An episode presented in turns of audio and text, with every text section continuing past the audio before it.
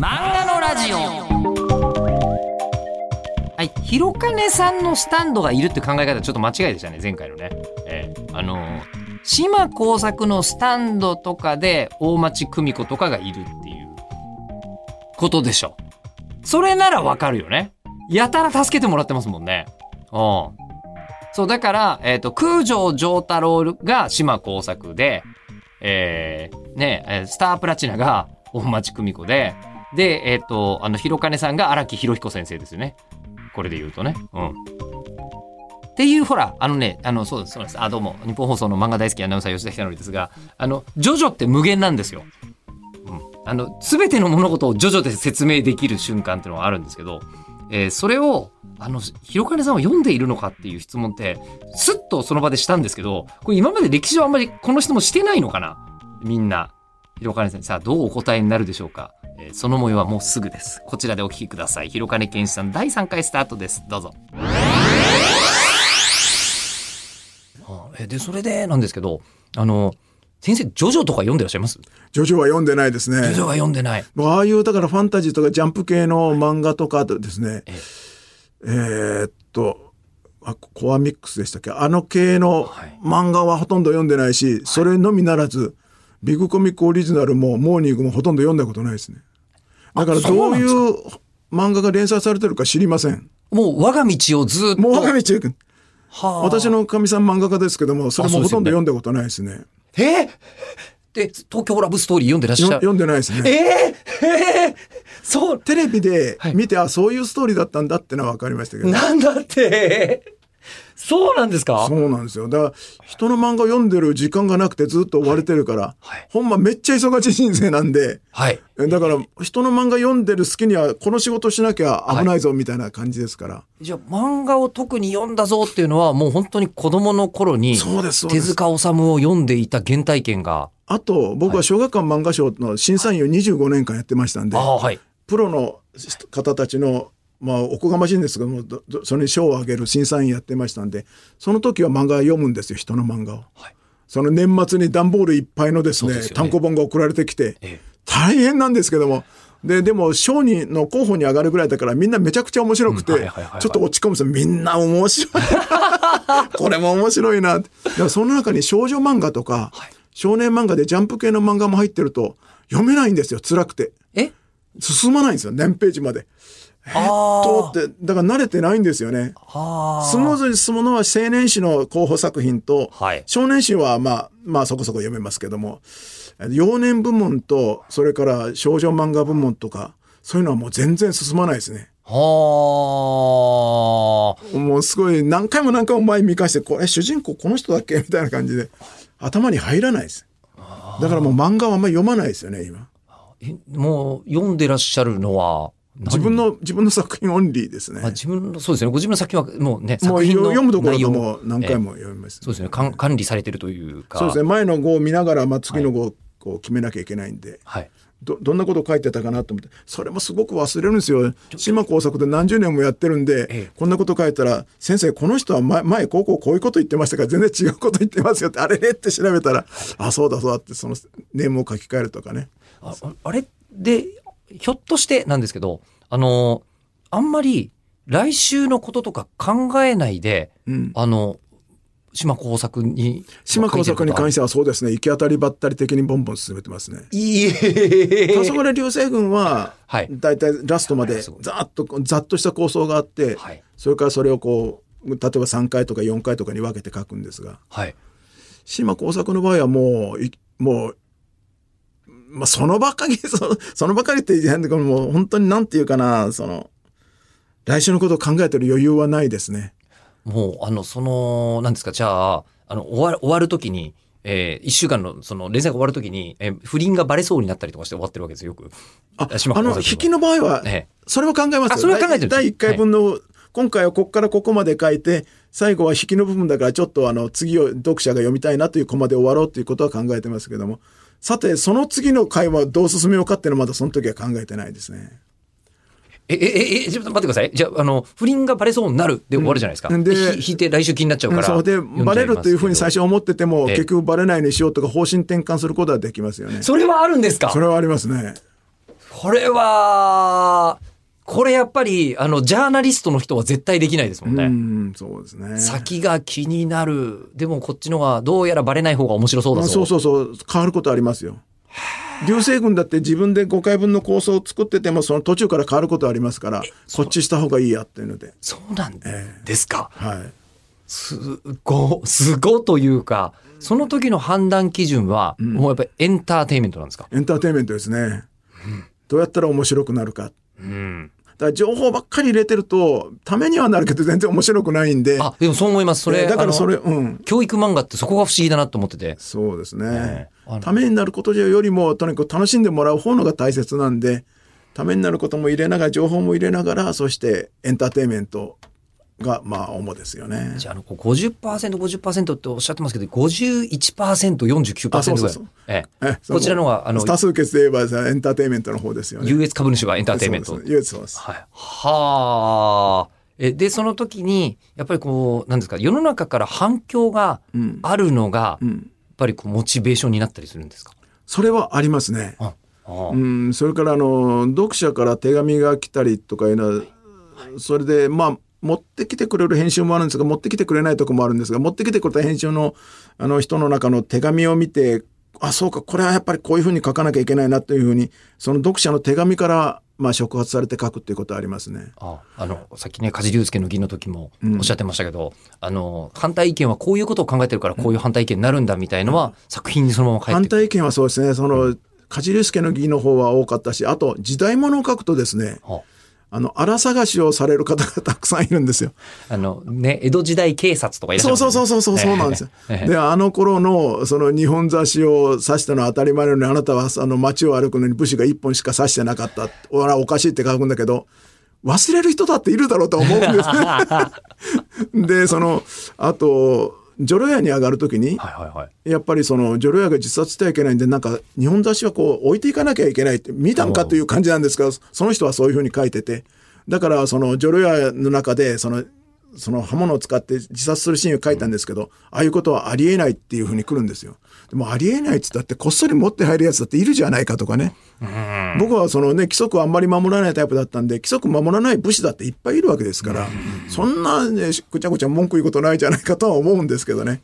でもやっぱり江戸時代警察ですから、ちょっとでも間違ってたらあの要するに資料に書いてないことがあったらすごく文句きますね。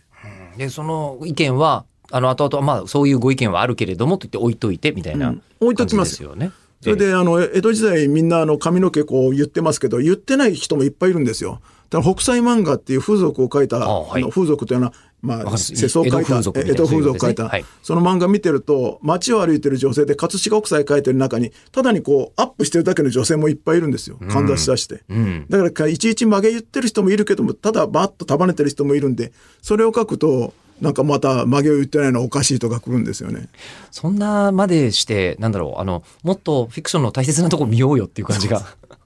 あとね鉄道の方がうるさい。鉄道警察。あのいるけど鉄道警察の存在はこの世にはい普通に。岡山県の昭和27年のこう話を書いた時に、わーそれと例えばですね、はい。そしたらあの時にここに走ってる電車はこの電車じゃなくてこの電車です。写真まで送ってくるんで。す。ううわーみたいな。それはありがとうございますですね。本当に。いい情報くれましたみたいな。はあ、いや、でも、ね、今そういう反響とかが一番渦巻いているのって、多分 SNS ですよね。だと思うんですけど、ですね。もう SNS 先生やっ僕はやらないですね。で、Facebook とかそういうのも全然やらないし、まあやるとしたら LINE ぐらいですかね。あとは YouTube でちょっといろんな情報を調べ、あと検索するぐらいで、あとはほとんど使ってないです。ゲームもしないし。だからスマホは、まああんまり使ってない。パソコンも使ってないし、まあ時間がないんですよね。遊ぶ時間もないし。そうですよね。ええああいう SNS とかやらないですね。前2チャンネルっていうのが流行った時に、はい面白いから自分見たら自分の悪口がオンパレでずーっと見た時だんだん腹立ってきて、いや、これ見るのやめようと思って、それ以来見てないあですよね。一度はご覧になったんですね。笑っちゃいますよ。全然嘘がいっぱい書いてあって。そうですね。ええうんまあ、経験あると思いますけど。まあまあまあまあね、え見ない方がいいですね。ああいうのはね。じゃじゃあ、あの、何ですか、それよりも、こう、あの、先ほどから何度もおっしゃってるのが、もうエンターテインメントというか楽しんでもらううん、そうですね。のが大切っていうふうにおっしゃってて、はいで、えっ、と、今、その、なんですか、細かいことを言ってくる人たちは、おそらく本当は楽しんでるんだと思うんですよ。うん。うん。楽しんだ上で自分が知ってることを言いたくなっちゃってるみたいあな。そうですよ。ね。それは自分の専門分野が来た来た来たと思ってて見ちゃうと、あ、こいつ間違えてるなって思うと必ず当初。とまあありがたいですけどね。読んでなきゃそうならないんですよ。ならないですからねまずはね。ええで、あのーその楽しませるって、多分、もう漫画家さんによって人それぞれ全然違うと思うんですけど、あの、自分も楽しんでいらっしゃった側でもあると思うし、そしてもう40年以上楽しませ続けていらっしゃるんだと思うんですけど、楽しむって、どうやったら人って楽しんでくれるんですか？僕はね、あの予定調和とかですね、ゆるい幸せってのはあんまり好きじゃないんですよね。予定調和と緩い幸せが好好きじゃない。で、結局まあ、エンターテインメントはイコール毒だと思うんですね。毒？うん、ポイズンだと思うんですよ。はい。それであの、例えばジェットコースターとかありますよね。はい。あれ結局毒ですよ。みんな、うわーとか思うし、お化け屋敷に入るのも。すねでも楽しいじゃないですか。はい。そこが僕はポイントだと思いますね。だからエンターテイメントは若干やっぱりショッキングなことを入れたりとかですね、あの、まあ怖いことも入れますし、あの、こんな発想があるのかって意外性も入れたりするっていうのはある種の毒ですから、やっぱりふんわかした、ほんわかした漫画ありますよね。あの、チッチとサリーとか。そういうのは、それは大変いい漫画なんですけども、僕はそういうんじゃなくて、もっと毒の部分をもっと入れたい。ですね。それって、そうあの、一番初めビッグコミックに持ち込まれたのが、んこうなんかと、苗で好きって書いて伝えるみたいな。その時はほんわかしてました。あですよね。どこかで気づかれたわけですよね。と途中からやっぱりね自分がえあのエンターテインメントでまあかあの要するに印象に残ってる作品とか映画とかもそうですけどもガーンと一回ショックがないとダメなんですよね。そのショックがいろんな形例えば卒業なんかもすごいショックだったんですよ。あの、これ、マイク・ニコルズの。そうですよねはいそう、あの、ロビンソン夫人がですね、はい。えー彼の卒業パーティーの時に彼の家行って誘惑するシーンがあるじゃないですか。鍵をポチョンと水槽に投げて。あれなんかめちゃくちゃショックだったよね。あれはやっぱり毒は毒ですからね、みたいな、僕学生の時だったですけどね。はい。はい。ああいうのは書きたいなと思って、まあ、黄昏流星群はそっちの方になってますけどね。いや、そうなんですよ。もう僕は、まあ、さすがに、黄昏流星群を自分事だと思って、えー読めたのは40過ぎてからですけど、うんえーあの、あれって、もう多分高校生ぐらいの時に初めて連載で見て、すごいこと書いてないって思ったんですよ。すごいこと書いてますよ、えーいっぱい。そ。う60代とかセックスするんだみたいなところ驚きなんですよ。高校生からすると、まず。そうそう。えーそんな気持ちがこの世にあるの？ありましたありました。高校生が想像できないんですよ、やっぱり。ええそれは。で、えー僕も漫画ではね、そういうのが全然なかったんですけど、映画はたくさんありましてですね。例えば、あの、小説もそうですけども、谷崎潤一郎さんの風天老人日記とか知人の愛とか、そういうやつは、もうかなり年取った方の、まあ、歪んだセックスを書いてますよね。ええ万事なんかもそうです。ええだからそういうのを見て、これは漫画にはあんまりないけども、漫画でもやってみようっていう気持ちはありましたよね。で、高齢の方の恋愛っていうのは、まあ、あんまりなかったですよね。割と若い人の恋愛ものが多かったんでね。え50、60の人が恋愛する話っていうのは、映画とか小説はあったけども漫画はなかったんで、そこはまあ、ある種ニッチな部分だったんでね、そこをまあ狙ったところはありますね。そしたらもうね、今64巻ですよね。そうです、それが言ってますね。ええあの、またこの月並みな質問なんか、なのかもしれないですけど、アイディアに詰まることはないんですか？詰まりますね、やっぱりやっ。ぱそれはあるんですね。ええだから、あの、思い、その一つこう、コンセプトが決まって、ストーリーがざっと決まったら書くのは早いんですが、はい。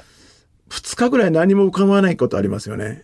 先ほどのお話だと、もう1週間のうち2日止まっちゃったら、大変ですよ。大問題ですよね。だからその時はもうゴルフのシーンから だ最初の8ページは埋めちゃうとかね。あでもその8ページの時は、この先がどうなるかはまだわからないまま、ゴルフの時はね。とりあえずゴルフで書いてて、まあ、とりあえずこういう会話してれば。まあキャディと、あ、そう、キャディと恋愛書こうみたいな感じでそこから広がることはありますね。はあ。常にね、締め切りが後ろから追っかけてくるんですよ。はい。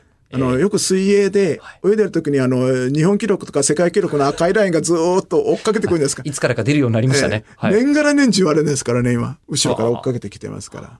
それで知らないうちに多分何かの記録打ち立てちゃってるんですよ。そうですかね。いやいや、もう、だからまあ、おこの追っかけられることに対してあんまり苦痛じゃなくなったというか、あ、そうなんですか？あんまり真面目に考えてると精神を病んだ、まあそういう方もいらっしゃいますから、締め切りに追われてっていうの、そういうことはもう考えないようにして、でも締め切りは破ったことないですね。もうほとんどないです。それはじゃあどうするかっていうと、自分で納得いかないけども、もうとにかく書いちゃう。まあ、それはしょうがないですよ。落とすよりはいいですからね。納品優先っていう。ええで、今回、この単行本になった時、コミックになった時見た時、あー、この回ダメだな、俺って 頭が抱えることはありますね。えその時に、なんですか、それを生かしてリカバリーしたりするとかそういうことはないんですか？リカバリーしたいですけども、その作品を書いた後もずっとつまんないのが続く時もありますね。はあ。でもね、えーっと、あの一郎だってね、えー、3割ぐらい、3割、4割ぐらいじゃないですか。まあすね。ろ6割、7割は外してるわけですから、まあね。まあ、6割、7割外したっていいんですよ。全部が全部面白いの書くって無理ですからね。まあ正直手塚治虫さんだってそうだと思うんですよ。手塚さんだって全然面白くないのありますよね。ありますね。ええ僕も手塚さんの作品かなり昔のやつから持ってますから何が書きたかったんだろうみたいなのありますよ。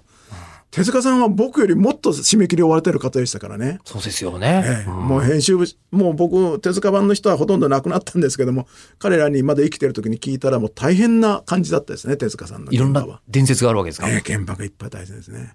同時に3作品4作品を1ページごとに変えてやって、はい出来上がったら階段の階下にですね原稿さっと投げるんですってで待ってた編集者がおーって来て「あこれオタクの」とかね「あこれうちのや」って持って帰るっていうすご。はすごいんですよね。はあ。そこまでは追われてなかったですけどね。いやでもそれに近い形で、まあ、こう締め切りをこうクリアし続け、うん。で毎週毎週エンターテインメントをこう、うん。えーしなきゃいけない。そして取材にも行かなきゃいけない。ね。取材ね今はもう記録なくなったけどあの頃は取材が一つの息抜きでしたからね。海外に行くことがね。忙しい中でも飛行機の中でもやってましたよ。げ原稿ですか？えーだからあの、まあ、夜経っていくことあるじゃないですかそのもうみんなあのみんな寝静まってる時にあのライト上につけて自分のとこで赤くして手元でこう飛行機って書けるんですよ漫画が。揺れないから新幹線はダメですけどガタガタ揺れるから飛行機ってまあ変な空気に入らなきゃシーンとしてますから安安定飛行の時は、綺麗に絵が描けますよ。でしかもその場合はあのペンの方をやってらっしゃるんですねペンじゃなくて鉛筆の下書きですね。あ下書きで帰ってそのペンでペン入れするんですけど、ねき最後、あの、かなり綺麗なあの下書き、決定的な下書きまで書けますね。へそれ書いてると、あの、CA の方がそーっと来て、すいません、サインしてくださいって、ここれ言ったら怒られるんだけど、本当は内緒ですけど、すいませんって来るんですよね。はあ、いやでもこれアウトプットの質を管理し続けてないとそれもやっぱり起きないそうですねこ。とでははい。あったりするんですけど、あのーどうなんでしょう、もう、あの、まあ正直、漫画を描かないと宣言されても、うん。あの、まあね、じゃあそうは言っても書いてくださいよっていう方の方、でもファンはいっぱいいらっしゃるのはうん承知の上なんですけど、うんご自分の人生としては、それは許されることかもしれないじあのね。漫画をもう描けないやって、もし言うことがあるとしたら、多分目ですね。あもう目はね、やっぱり正直で、1時間根詰めて書いてると、この、なんていうか、この焦点距離が合わなくなって、どこを見たってこの下ぼやけるんですよ。はい。で、そういう時は立ち上がって、あの、10分ぐらい、あの、台所行ってネギ刻んだりしてるんですよ。そうすると、料理されるんですよね。ええ。そう。ええ。ネギ刻んでるとこうねネギのあのなんかこう刺激ええ。のあの匂いが目に来て、涙ポロポロってたらこう目が元に戻って、ええ。でまた描く。だから1時間やったら10分休んでまた1時間やったら10分休んでっていうことがだんだんそれがだんだん激しくなってきたんであともしかしたら5年後にはですね本当に焦点が合わなくなってアイデアとか浮かぶけどもペンは入れられないかなっていうことがあるかもしれませんね。いやでも、いや、あの、漫画描くこと自体うんをやめようということは、そのフィジカルな問題以外ではフない。ィジカルのこと以外はないですね。ない。はい、ないですね。その、そうである理由っていうのは、やっぱり面白いんですよまあ面白いからですね。漫画描くことが。書くことが面白いです。だからペン入れできなかったら誰かにしてもらうけども、絵コンテは自分でやりたいですね。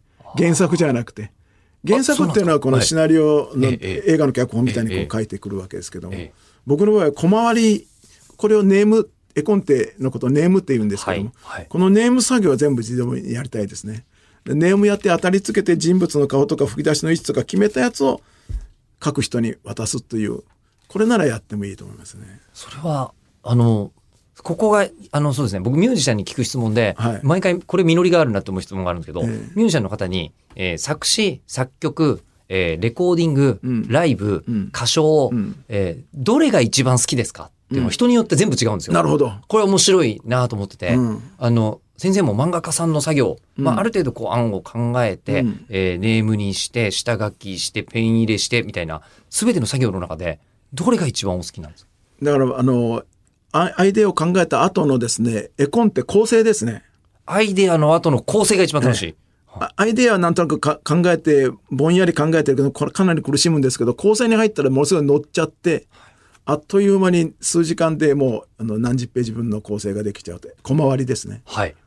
それは早いですね。その瞬間がやっぱり気持ちいい。楽しいですね楽しく、ええ楽しい。で、最後まで構成が仕上がって、まあ大体ファミレスとか喫茶店とかそういうところでやるんですけども、電話とか来ないから。はいはいはいはい。で、そうやってやって、終わったら、あの、まあそこでコーヒー代のお金払いに行くときは大体鼻歌が出てるんですよ。ふんふんふんって。もう楽しいもう楽しくて。できたよーしできたーとっていう感じですね。はあでも、あとはもう、あの、こう、下書きにして。それはまあ単純、まあ言ってみれば単純作業ですから、はいあの、本当にラジオを聞きながら。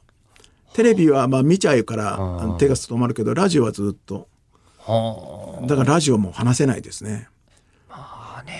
ラジオ、ラジオと漫画は僕はすごい似てるところがあると、ええ。あの、勝手ながら思ってお仕事させていただいてて、あの、ディレクターと、あの、パーソナリティの関係と、あの、漫画家さんと、編集さんの関係ってすごく似てるなって。そうかもしれませんね。お話聞けば聞くほどいつも思うんですけど、はい。あのーまあ、そんな作業で、ええ。っ、と、ある意味、この、なんですか、下書きをして、え。えさらに、こう、あのー絵にしてええ。いらっしゃるところっていうのは、ええ。ある意味、じゃあ、任せちゃってもいいとはあんまりお考えにならない？いや、絵を任せるとやっぱり全然違うんですよ。あ、そこはまた。もううちアシスタントがもう65ぐらいが2人ぐらいいるんですけど、それだけベテランになっても彼らに書かしたら全然違う顔になるんで、うーん。任せられないですね。任せられるとしたら背景うーん。と、まあ、あの、あんまり重要でない脇役の、うんところはまあ、かろうじて書いてもらうけども、あとは全部自分がやりますんで、鉛筆の下書きから当たりつけて、え人物のペン入れまでは全部自分がやりますね。これ漫画家さんが、あの、こう、顔を描くってえ、え。すごく意味があるというか、はい。あの、すごい漫画家さんって、やっぱりすごい若い時からもうなんか迫力があるんですよね。なんかええ。目に迫力があるな、この人の漫画家さんはと。この人が描く女の子はどうにも綺麗だな、みたいなのとかがあったりするんですけど、これはもう生まれつきなんですか？まあ、キャラクターはねいくら真似して描けってたってその人の癖が出ちゃうんでね、うん、それから綺麗な顔とか描ける人はまあ生まれつきというかその人のキャなんだろうな、まあ、才能っていうわけじゃないんでしょうけども癖ですかね、うん、綺麗な顔を描く癖がある。だからその癖が僕には合わないとか私には合わないっていうケースもあると思うんですが大体そうですね僕の場合表情を描き分けるのはちょっと得意ですね。その笑い方でもあの大笑いする時と高笑いとかあとはその皮肉な笑いとか泣き笑いとかっていう表情それはもう本当1ミリの違いで出ますから、えー映画で言えば顔のドアップですよね。それでちょっと表情出るじゃないですか。漫画の場合コマ小さいですからその表情描くのはすごく難しいんですけどもその表情描き分けるのにはそれはやっぱり自分は自信ありますよね。それが、あの、最後、その構成がいくらできていても、ん他の人に任せちゃうと、もう全然違いますよその味わいにならないっていう。あだからこの原作をラジオドラマ化したりしてもらったりとかやったことも何度かあるんですけども声優さんと違えると全然違う話になっちゃうんですよね。だからあの僕はそのそういう時にその現場入って指示することもあるんですよ。あの舞台監督みたいな人もいるんですがその彼ちょっと退いてもらってそこはそうじゃないからって一人一人に全部指示してあのその言い方すいません。ちょっとすごく有名なあの声優さんでもここやり直してくださいってはっきり言ってやり直してもらう。きっとこいつって怒ってると思うんですけどもそれはしっかりやってもらわないとニュアンスが全然違うんですね。あの東京ラブストーリー読んでない。ね。っていうのとあとこうネーム書くのがあの一番楽しいっていうのはなんかすすごくわかる気がするというかあの読みやすさと常に驚きがちゃんとあるんですよね。広金さんの作品って本当。ねあのその辺がいいなぁと改めて思ったのですが、えーサイモンふみさん。あ、これ、あの、その目の前でね、ご説明するも野暮だったんで言いませんでしたけど、あの、奥様は東京ラブストーリーなどをお書きになった、えーあの、サイモンふみさんですよ。もう本当にドラマの原作にいくつなってんだよみたいな方じゃないですか。サイモンさん。見てない。読んでない。うん。で、ただ、私は逆に、あの、サイモン・フミさんの漫画で、えー、ものすごい、こう、あの、こう、ドロドロで振り回される作品なんだけど、えー主人公がめっちゃ口ひげっていう漫画がありましてですね、えーちょっと、タイトル思い出せないんだけど、あのーこれ見たときに、私、サイモン・フミさんは口ひげがお好きなのではないかってちょっと思った、感想を持ったのを覚えてるんだよな、そういえば。ちょっと作品名が思い出せないんですよね。あのもし、ちょっとね、漫画好きの方聞いてくださってると思うので、あの、ご、お気づきでしたら、すいませんが、ちょっとあの、こう、私のツイッター、吉田久典アットマーク、うん、アットマーク吉田久典か。か、もしくはですね、あの、ハッシュタグ漫画のラジオで、えー、ツイッターとかでつぶやいてくれたら結構読んでますので、あの、よろしければお読みいただけたらというふうに思っております。で、えー次回は、えー編集者さんとの話なんですけど、今までに聞いたことがなかったんですよ。このお話。うん。こんなことあるんだっていう、えー、広金さんのお話は、えー次回7月の4日日曜日の午後6時配信予定ですので、そちらでお聞きいただきたいと思います。